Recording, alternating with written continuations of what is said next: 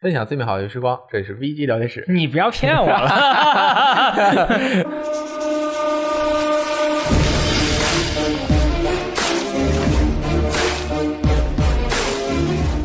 欢迎收看《信游乐坛》二零一八年十月份。大家好，我是大力。大家好，我是雷电。这个月又有很多很多的游戏要发售了。对于我来说，只有一款《荒野大镖客：救赎二》，在森林里骑马骑爆，每天都骑，摸着马屁股骑马。那么，请问你把《极限竞速：地平线四》放在何处呢？哎，这个我已经开始玩了呀，这游戏太好玩了，我跟你们说啊啊！当然，我其实现在还没有玩过。但是大家看到这期节目的时候，二十八号买了终极版的那些朋友们，已经可以开始玩爆了。哇！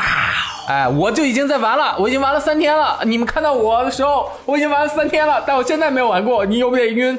太厉害了！这个游戏太好玩了。对，这个游戏最惊的是什么？可以拍照。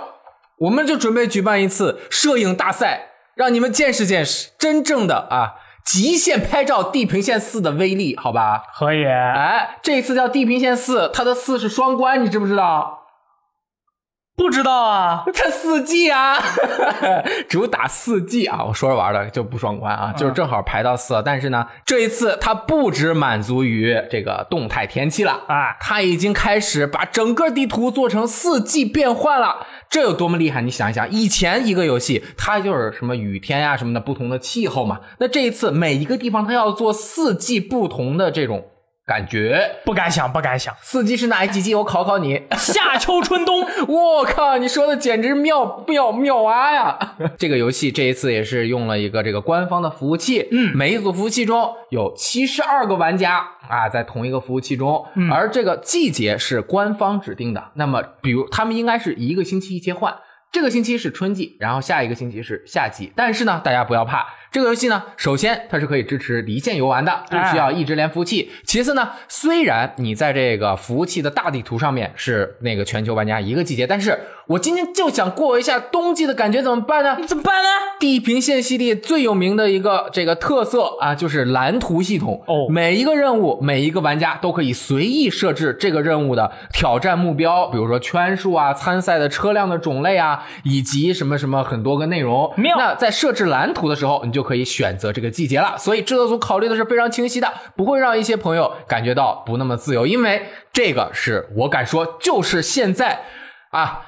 最好玩的开放世界赛车游戏，因为其他家都不怎么做了。哎，另外一个开放世界开车游戏就是《欧洲卡车模拟二》，这两个风格完全不一样。难道不是酷啊？这次也是收录了特别特别多的车，然后整个那个地图会设置在四季都美如画的英国，哎，大不列颠。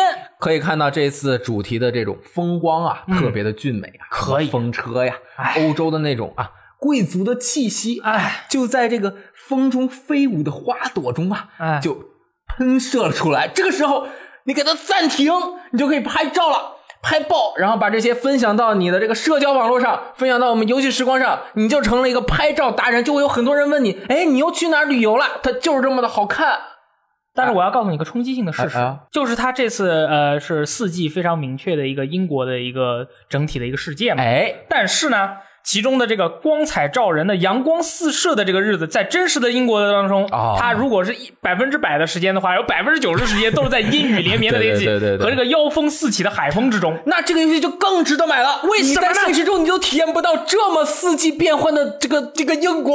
那可以啊，哎，这个游戏是真的特别特别的好玩，而且这一次叉 One 版呢，也是直接支持了四 K 三十帧的模式和幺零八零 P 六十帧的模式。那普通的叉 One 也可以很轻松。的玩到这款游戏，太轻松了。这个游戏也是 Win 十和这个 Xbox 同时发售，而且这个标准版啊，十月二号上线当天。就直接加入 XGP，所有有 Xbox Game Pass 的玩家都可以十月二号就可以进入这个游戏里玩了。就算你没有 XGP，你也可以玩这个游戏的试玩版。XGP 一个月就几十港币了，简直就是不要钱。如果配合我们的 VG 聊天室，一边收听一边游玩，那就更开心了。那么 VG 聊天室在哪里可以听到呢？哎，在 B 站就可以听到啊，在各个这个反正地方你就搜去吧啊，就下载我们的 APP 好吧。说完了，没错。好玩，好玩啊！忘说了，这游戏也有 DLC 车包，车包特别好，和各个 IP 合作，零零七合作有没有？有零零七系列那个主题车，各种车全加。那他车里面能射导弹吗？嗯，那就不知道。但是至少如果那个车能射导弹，那个导弹发射器的架子一定会做出来的。可以。之前那个《速度与激情》的合作里面就有那个大的那个玩意儿，都在那车上。是不是还跟光环有合作呢？哎，光环的合作不光是有车，它还有喇叭呢。太厉害！光环的喇，反正这游戏真的特别好玩啊！雷电老师，我真的很佩服你，这样的一款。感觉好像改无可改的赛车游戏，你还能每次这么兴奋的说？哎啊，专业！哎，下一款游戏啊，就是在这个十月二日发售的，叫《洛克人十一》。哎呦，这款游戏是系列的三十周年纪念作品。游戏采用了三 D 模型和场景，配合二 D 动画渲染，并依然是横向卷轴的经典玩法。今次的洛克人新增了双装甲系统，能够开启速度模式和力量模式。速度模式就是提高速度，力量模式就是提高伤害，同时还可以把速度和模式同时开，你就非常非常的厉害，特别厉害。而每次击败波士之后呢，还可以获得相应的变身，让玩家在公关中增添助力。哎，和洛克人系列一样，你可以选择不同的这个流程。没错，先拿这个，再拿那个，就完全的不一样。对对，而且最重要的是，我决定就要玩这个游戏。很多人说我玩的不好，说我选错了行业，入错了行。我就要让你们看，我就要成为洛克人真正完整。个屁！下下一个游戏是 PSVR 上面的一个平台。动作游戏，这个游戏我是试玩过的，叫做 Astro Boy 宇宙机器人搜救行动。那大家应该玩过，或者大概知道 VR 玩一些游戏是什么样的。但是大家玩的更多的其实是第一人称的游戏。没错，那第三人称的游戏为什么要用 VR 玩？就是很多人的一个。一个一个一个问题，嗯，之前有一个叫做 Bond，就是五之灵这个游戏，它是后面支持了 VR 模式的，但是那个游戏因为它最初在设计的时候不是支持 VR 的，而这款游戏我其实是非常推荐所有 PSVR 的朋友试下的。为什么？因为这个游戏首先它植根植于啊 Playroom 里面很有名的那个小机器人嘛，觉得很可爱就做了一个游戏。同时，第三人称平台动作游戏的妙在妙在哪儿呢？你用 VR，你是一个上帝视角啊，你比如说它这边有一个大板子。你看到的时候呢？平时它默认的视角是你可以看到，你就看不到。板子后面的东西，但是你用 VR 玩，你就要动头去看看板子后面藏了什么，也许就藏着很多有意思的东西。所以这个平台动作游戏就不只考验你对普通平台的关卡的这种观察以及是否能完成它，而更多的考验你在 VR 的这个空间中的运动以及发现各种小秘密的这个特点。而且游戏的画风也是非常的可爱，游戏的关卡数量也蛮多的。我听说这个游戏是最近的 VR 平台动作游戏的一匹黑马啊！是的，希望大家如果有 PSVR 的朋友一定都要试。一试哦，对，特别的搞笑和可爱。其实十月呢是有五天王的，五天王。我们刚才已经介绍完了《极限竞速：地平线四》，哎，这是第一号天王。一天王，二天王是谁呢？二天王，二天王就是十月五日发售的《刺客信条：奥德赛》。奥德呃，十一，没错。那么，《刺客信条：奥德赛》别名叫做《刺客信条：斯巴达》。哎，本作的故事发生在古希腊地区伯罗奔尼撒战争时期，也就是公元前四百三十一年，距离人们耳熟能详的温泉关战役已经过去了约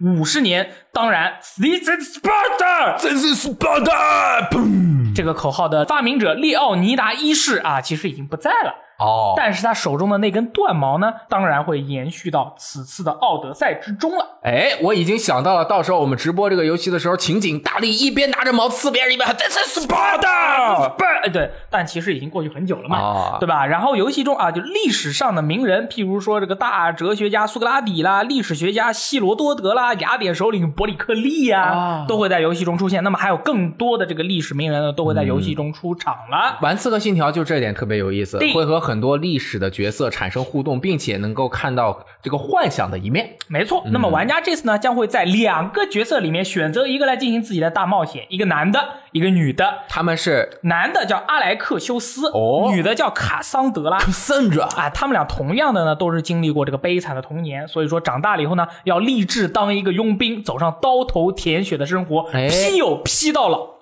批友吗？他们不是很正直吗？但是也要批友啦，因为通过批友当佣兵嘛。哦，这样的话就是说，只要你给我钱，我就帮你。所以说这回在游戏中，玩家会有两个势力，哎，那么他们哪个势力给玩家钱，玩家就会帮他打架啊，哎，而且这回游戏的战斗系统获得了呃进一步的提升，进一步的提升啊，这个这个字面意义进一步的提升，但是我觉得就是获得了一些提升，获得了一些提升，一些提升，哎，玩家使用各种武器可以进行一些普通攻击的同时呢，你可以装备四个主动技能，哎，譬如说斯巴达踢啦、断毛飞刺啦、飞雷神啦、夺盾牌啦，飞雷神就是把镖飞出去。然后飞过去，对，这招是来自于这个火影忍者那个漩涡鸣人他爸的一招啊，这个飞雷神。那个很多人可能不明白我在说什么，但是你只要玩这个游戏你就明白了。哎，哎，这些主动技能呢，你在释放的过程中呢，你是无敌的，无敌的。所以说这次游戏很强调你的战斗啊，你在使用普通的砍杀的时候呢，配合你这个招式的使用，你就会变成佣兵中的一条小蛟龙了。哎，控制好你的资源，你就无敌了，就是时尚的弄潮儿了，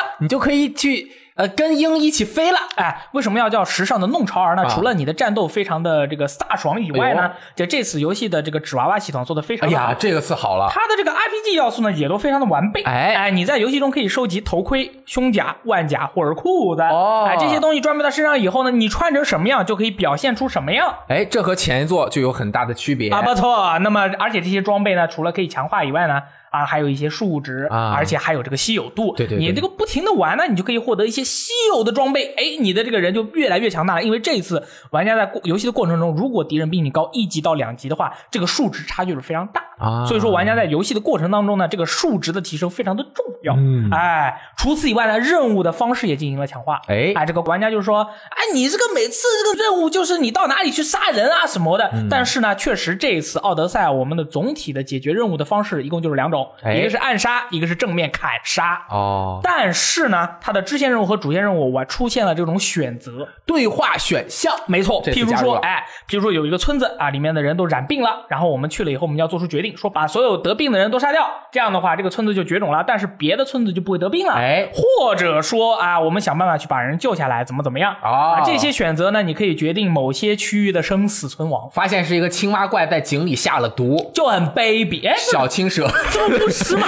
啊，对，好说回来啊，这个这个还有就是咱们这回官方啊，就是推荐大家去玩他们的一个叫做探索模式的玩法。比如，explore，哎，Explorer 这个是什么东西呢？跟以前不一样，那个以前那个叫旅游模式。哎，探索模式的意思就是说你在游戏中接到不管是主线任务还是支线任务，哎，它都不会给你直接在地图上把它标出来，你要根据它的那个描述啊。你就要寻找那个地方，你走到很近的距离的时候，它才会出现啊，你的这个任务提示。这样的话，你整体的那种感觉，你就仿佛你是回到了几百万年前啊，成为了一名优秀的佣兵。就 GPS 没有那么发达了，这是让你更好的去体验整个世界环境塑造的一个方法，而且故事就不是那么简单明确，就是指指向性，就跟牵着你鼻子走一样。你也可以选择简单模式，就指着过去了。它这个可以开关的。D 啊，除此以外呢，还有这个通缉模式。哇，这个通缉模式很少有人提到，但是在我们这里就提到了。所以说，听到的朋友，你的运气就非常的好了。那是，只要有了通缉模式，你就不要九九八，只要二八八就可以玩到这个游戏。通缉模式怎么回事啊？就是玩家同样是作为佣兵嘛，如果你干的太好，其他的佣兵就没有饭吃了，对不对？其他佣兵找你麻烦。对，所以说你的活干特别好的时候，你这个通缉等级就会上升，其他的佣兵啊，就什么各种外号，什么黑鲨鱼啊、大肥肉啊之类的，就会过来暗杀你，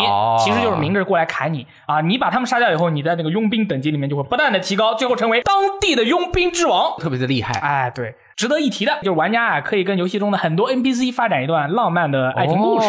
不管你是男的还是女的，不管你的对象是男的还是女的，就是 No matter what，你都可以送他玫瑰花啊，赠人玫瑰，手有余香啊，你懂我意思的。然后这次也是有很多希腊神话中的这种经典的妖怪、妖怪会神鬼啊什么的。目前我们知道的就是有这个美杜莎啊，除此以外呢，其他还有一些什么东西呢？我们也不确定。但是呢，我们就可以期待一下游戏在正式发售以后有什么。我觉得牛头人肯定是有的，对，是吧？美杜莎、牛头人啊，这个之类的什么海怪啊什么的都有可能会有。哎，就是说这个游戏虽然叫做《刺客信条：奥德赛》啊，但是已经越来越跟。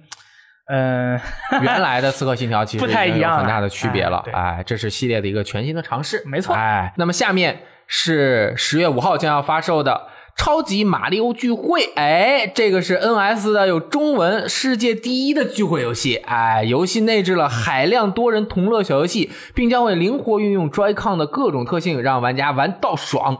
即使是普通人也能够体会到直接的乐趣。一个人带好几个不会玩的，也可以玩得很开心。当然，这次还加入了新的玩法，那就是拼接。玩家需要将两台 Switch 拼接起来，只要将两台设备按照特定角度粘合摆放在一起，然后就可以出现一些穿屏的效果。玩家操作角色可以在两个屏幕之间切换，哎，这个想法很特殊。其实掌机已经出了这么多年了，没有哪个掌机能够实现或者想得到这样的一个玩法。所以说，任天堂真的是天下第一啊！哎，特别的妙。再下面一个游戏，下面一款作品是十月五天王的第三款，哎，《使命召唤：黑色行动四》。哎呦，又是第四座！哎，我作为一个战地 boy，这一次大家可以把我身上战地 boy 这个标签撕掉，不存在，贴上一个《使命召唤：黑色行动四》的标签。因为，哎，这回这个《使命召唤：黑色行动四》呢，有它的三大支柱是多人对战、僵尸模式和黑色冲突。哦，首先先说多人对战，多人对战这次依然是主打的是专家模式，不同的专家和角色会有不同的形象。总体来说呢，就三种形象，就是。公鸡头、光头和莫西干头，啊，就是这大概就是这样。那么除那个每一个专家呢，就是说以前的话，每个人都可以装备手雷，对不对？这次不一样了，就根据你这个专家的人物角色的不同啊，你有可能是使用手雷，有可能使用盾牌，有可能使用铁丝网，每个人招都不一样，而且你还有超级大招可以帮助你的同伴或者是殴打你的敌人。除此以外呢，武器也不一样了。他们官方是这么说的：说我们金丝的武器啊，每把武器会根据它特性的不同，配件也不同。我很惊讶吗？我并不惊讶。那每把武器当然特性不同，配件不同啊。对。那是不是说明要，反正要收集很多？对，这次也就是说，没把那个武器之间的它的差异性啊，要做出来。嗯，而且呢，游戏这个取消了二段跳、跑墙跳，而回归到了步战，就是说玩家可以一个滑铲。但是你虽然可以滑铲，但是你在跳跃的时候，前两跳的这个速度是不会减少的。哦，所以说这个游戏的灵活性还是非常有的，也是有节奏的。哎，然后连杀也有了，perk 也有了，技能也有了，武器配件也有了，反正都跟以前一样了。你就是没有单人模式了。哎，单人模式就是没有了，怎么样？不服吗？他们就说：“哎，单人模式没有没有关系，哎，我们有僵尸模式，哎，玩家就会像以前一样，哎，一边杀僵尸，一边杀怪物，一边解彩蛋，一边就去猜。”和组合僵尸模式的故事到底这次发生了什么？因为这次是使命召唤黑色行动四，所以说这次发生的故事将会就直接进入僵尸模式的故事宇宙当中啊，都是正片的故事，非常的精彩，非常愉快。还有什么铁达尼号啊之类的，就是啊，我觉得跟跟跟爆天好吗？但是可能很多人都如果第一次玩的话，可能完全不知道在说什么。譬如说你的屏幕中出现了两个完全长得一样的人，是为什么啊？什么时空穿越啦，什么外星人攻打地球啦，哎，那你们天煞地球。反击战啦，那你们就来对了。我们 VG 聊天室就聊过一期僵尸模式的故事，没错，奈特罗德大佬来的，大家可以听一下 VG 聊天室的这一期。而这次这个黑色行动四，它的那个股价上涨的一个模式啊，涨上涨了百分之七的一个模式是什么呢？黑色冲突模式。为什么这个会让它上涨呢？大家都在做这个吃鸡啊！黑色冲突模式是一个第一人称的。滑翔伞跳跃落地生存愉快勇者行动游戏，Sorry，不是吃鸡吗？不是的，不是，是勇者行动求生练习模式，不是吃鸡。如果你在这个模式中死了，不是死了，那绝对不是死，而是被彩蛋打中以后昏过去了，那肯定是演习。这个模式呢有三个优点。首先，第一个优点就是枪械的手感非常好，毕竟人家动视做 COD 做这么多年了，跟一些那个没怎么做过射击游戏做吃鸡的那些游戏的厂商手感是完全不一样的啊，那个是非常过硬的，而且还是六十帧的表现。你想想，六十帧的 COD 加勇者行动求生模式这种感觉手感。第二点，僵尸。在这次的黑色冲突模式里面是有的哦，就是吃鸡的同时还不忘要吃僵尸，不是打僵尸啊，打僵尸对，有有会有一个随机抽奖箱啊，玩者需要打开就可以获得非常好装备哦，哎，然后这个时候呢，不仅有小僵尸，还有僵尸 BOSS 啊，这个 BOSS 打死以后你会获得更好的奖品啊。第三个优点就是，只要你是西游迪黑色行动的历代玩者，那就怎么样？你在这个黑色行动的这个地图里面啊，你就会发现无数的。啊，这个似曾相识的场景啊，就是什么和核弹小镇的一部分啦，啊，这个僵尸疗养院的一部分啦，啊，这这个三代、二代的这些对战地图的那种感觉了，全部都有哦。哎，所以说这个就是说你感觉啊，这个地图好像见过，哇哦，我当年在这个地图里面完成了七十连杀呢。那么今次在黑色冲突模式里面，肯定是在这里我就是王者啦。结果呢？啊，就 还是要继续练习。是这样的。那么这个黑色冲突，总之呢，我刚才是开玩笑，其实就是吃鸡模式。是啊，落到地就捡东西，然后打别人呗，对吧？然后你在地上可以捡一些技能呢，对吧？捡了技能以后，这个是他还挺特别的。哎，他捡了有些技能可以，比如说你蹲着的时候比走的还快，嗯啊，或者说你有一个技能是完全没有用，但是有些时候会起奇效的一个技能，叫做灵感爆发。灵感爆发就是说敌人在拿枪瞄着你的时候，你的耳边会出现特殊的音效，告诉你，哎。你被敌人瞄准了啊，这些反正有的没的的一些技能，这些技能都是消耗品啊。对，嗯，而且你在这个黑色中东里面呢，可以使用各种各样的皮肤啊，你的僵尸模式的啊，黑色行动宇宙的那些大佬的那些角色的皮肤啊，解锁内容这都非常的丰富，就是好吃好看又好玩。我们直播看的人又多，你说是不是应该买爆欢乐谷呢？买爆欢乐谷，并且玩的很开心。对，雷老师，你看你这么一说，你是不是想买？我这个我只有一款游戏啊，这个月。好的。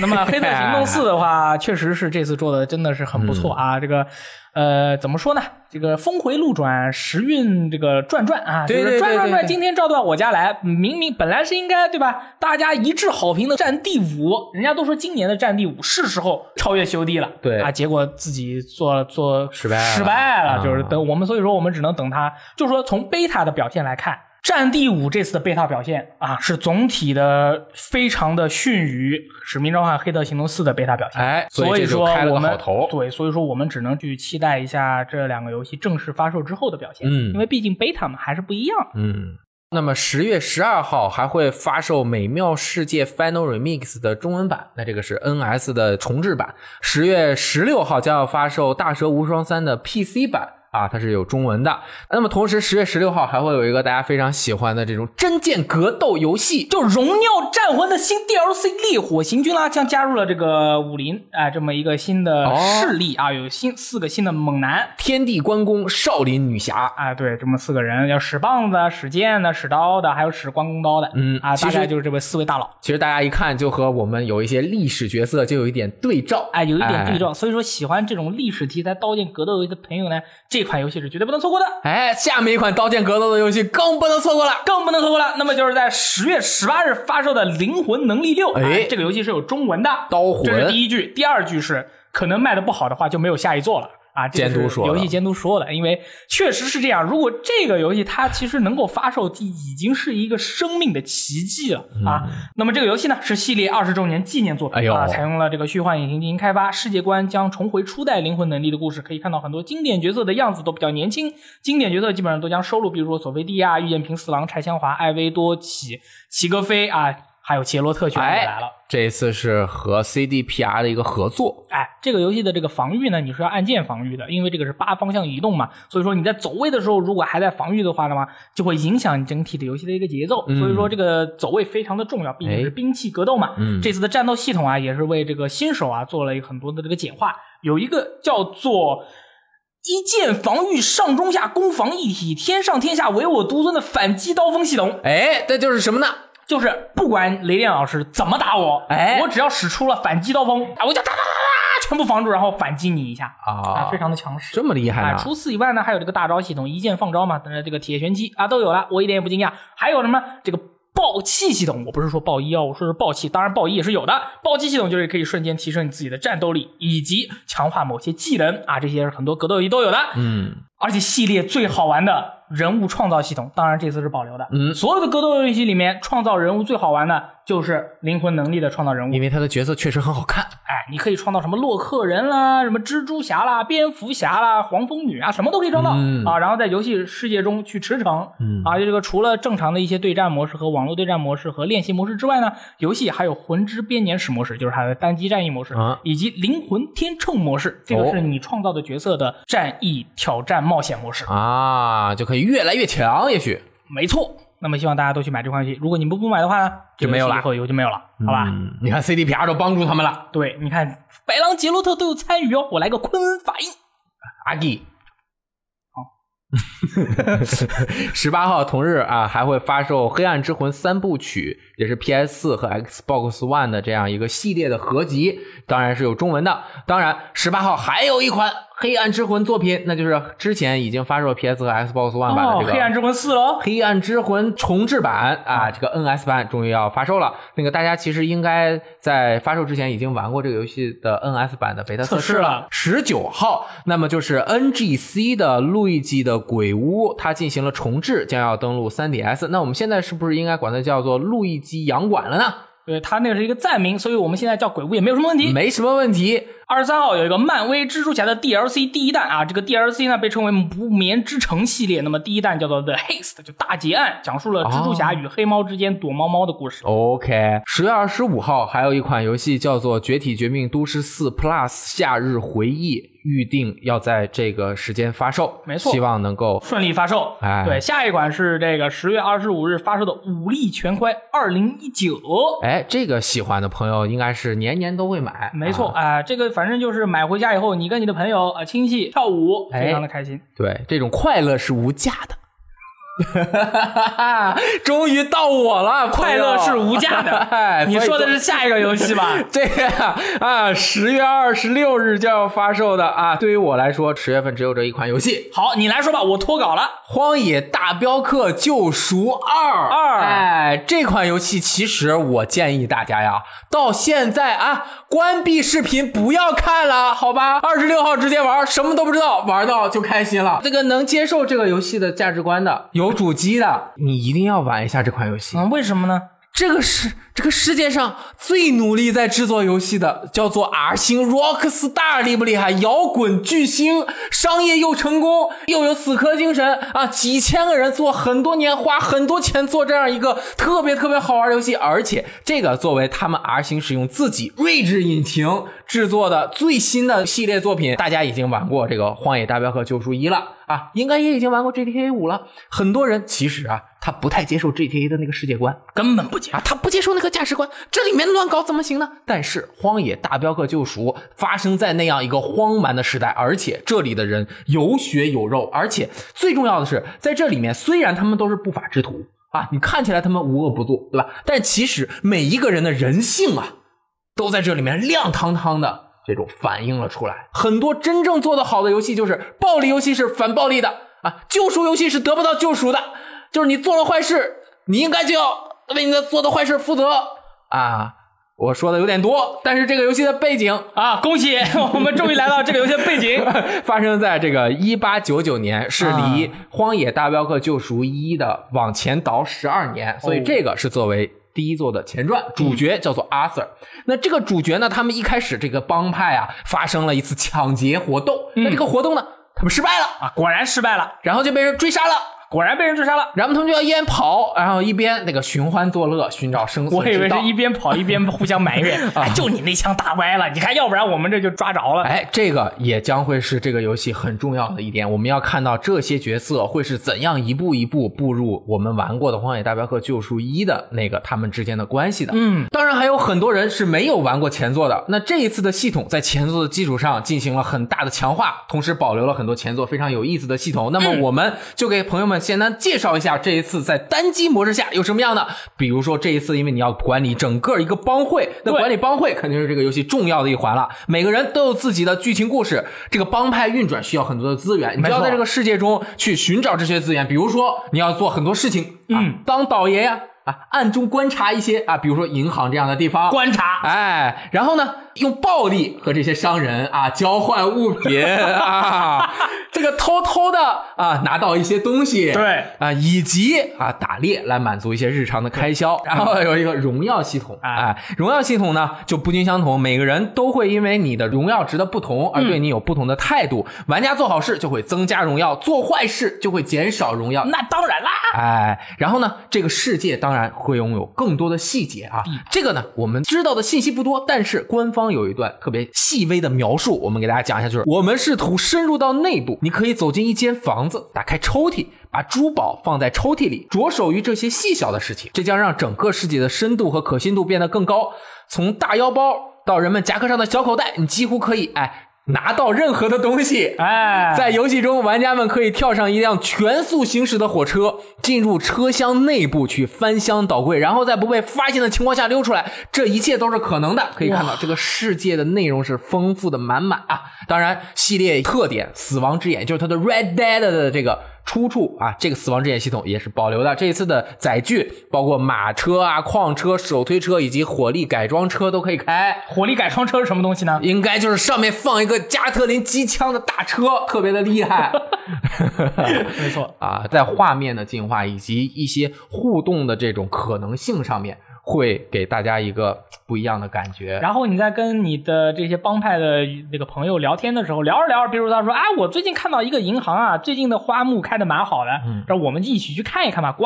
支线任务来了，对。然后，譬如说你这个帮派里面的成员嘛，你可以跟他们搞好关系，关系搞得好呢，会研发更多的剧情啊，这都是非常重要的内容。哎，虽然我在这一期节目表现一直都很激动啊，但是其实我个人对这个游戏还是蛮严格。《荒野大镖客：救赎》之所以吸引我，我觉得更多的是在于它的气氛、故事的讲述，以及你扮演这样一个呃，在这种荒蛮的西部，在精神上面也是有挣扎，同时你又是一个很特殊的这样的一个身份。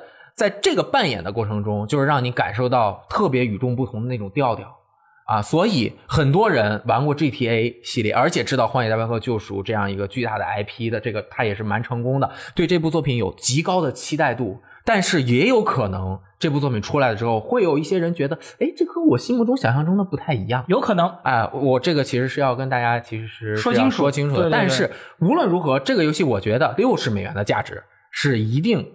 OK 的，我看你手都发抖了。啊，因为我太太激动了，没有想到再过几天我就可以玩到这款游戏了。同时，这个游戏呢和 GTA 五差不多，它也是有一个 Online 模式，而且这个 Online 模式不是随着游戏发售就直接有的，而是会在十一月进行它的一个 Beta 测试。然后呢，就是十月份我们介绍的最后一款游戏叫做《克苏鲁的召唤》，那这个游戏。的发行方也很神秘啊！这个游戏当然用了一个大家非常耳熟能详，并且最近几年都特别喜欢的一个主题，但是它的最终的呈现的效果，我们不敢保证，不敢保证。不要因为我们都很喜欢克苏鲁，我们就盲目的追寻这个作品。对。这就是十月份相关的这么多的游戏。其实我觉得，作为年底啊，十月份这个真的很强，五大作品。这五个游戏我都想买，就是说，就是五天王嘛，这个月的五天王，我觉得这每个游戏我都想买。所以说，这嗯，四百、四百、四百、四百，一二三，那极限竞速 G P 四就 sorry 了，嗯那就剩下四个，四四一千六。好的，那么其实反正对吧？作为游戏玩家，一年也花不了多少钱啊，对吧？就是买就买了。嗯嗯，反正十月份我就要去森林里骑马了，各位再见。可以。